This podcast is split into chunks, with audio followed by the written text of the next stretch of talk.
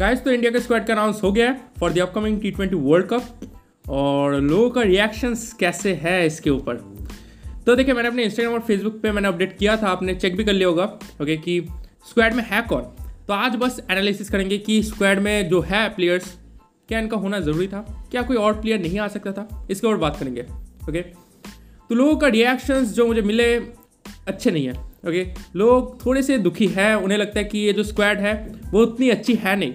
Okay और बहुत हद तक मुझे भी ऐसा ही लगता था।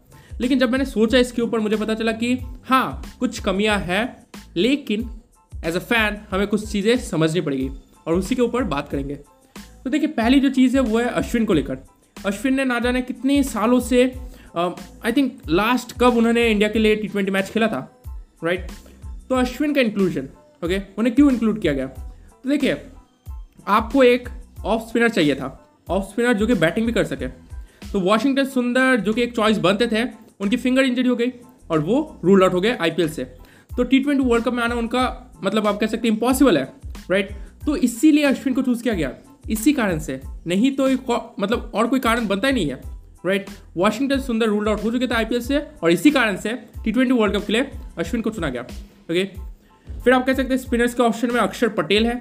आपको एक लेफ़्ट आर्म स्पिनर चाहिए था जो कि बैटिंग भी कर सके। आपके पास कुणाल पांड्या है, आपके पास अक्षर पटेल है। अक्षर पटेल की बॉलिंग काफ़ी इकोनॉमिकल रहती है और टी ट्वेंटी में उनकी बॉलिंग काफ़ी अच्छी होती है। हमने आईपीएल में देखा।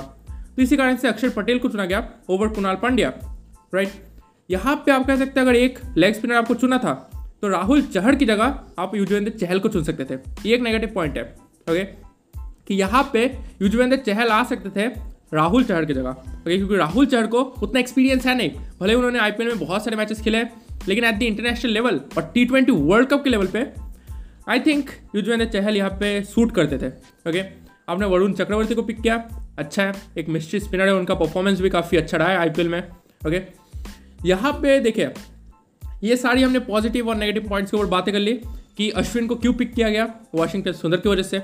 अक्षर पटेल को कुणाल पांड्या के ऊपर क्यों पिक किया गया ओके तो सारी चीज़ें बातें कर ली। यहाँ पे और जो नेगेटिव पॉइंट्स लोगों के मन में आ रहे और मेरे मन में भी था कि आप कह सकते हैं कि दीपक चहर ओके, दीपक चहर शार्दुल ठाकुर और शेयर सैयर इन्हें एज अ कवर प्लेयर या फिर बैकअप प्लेयर क्यों रखा गया? मेन स्क्वाड में क्यों शामिल नहीं किया गया?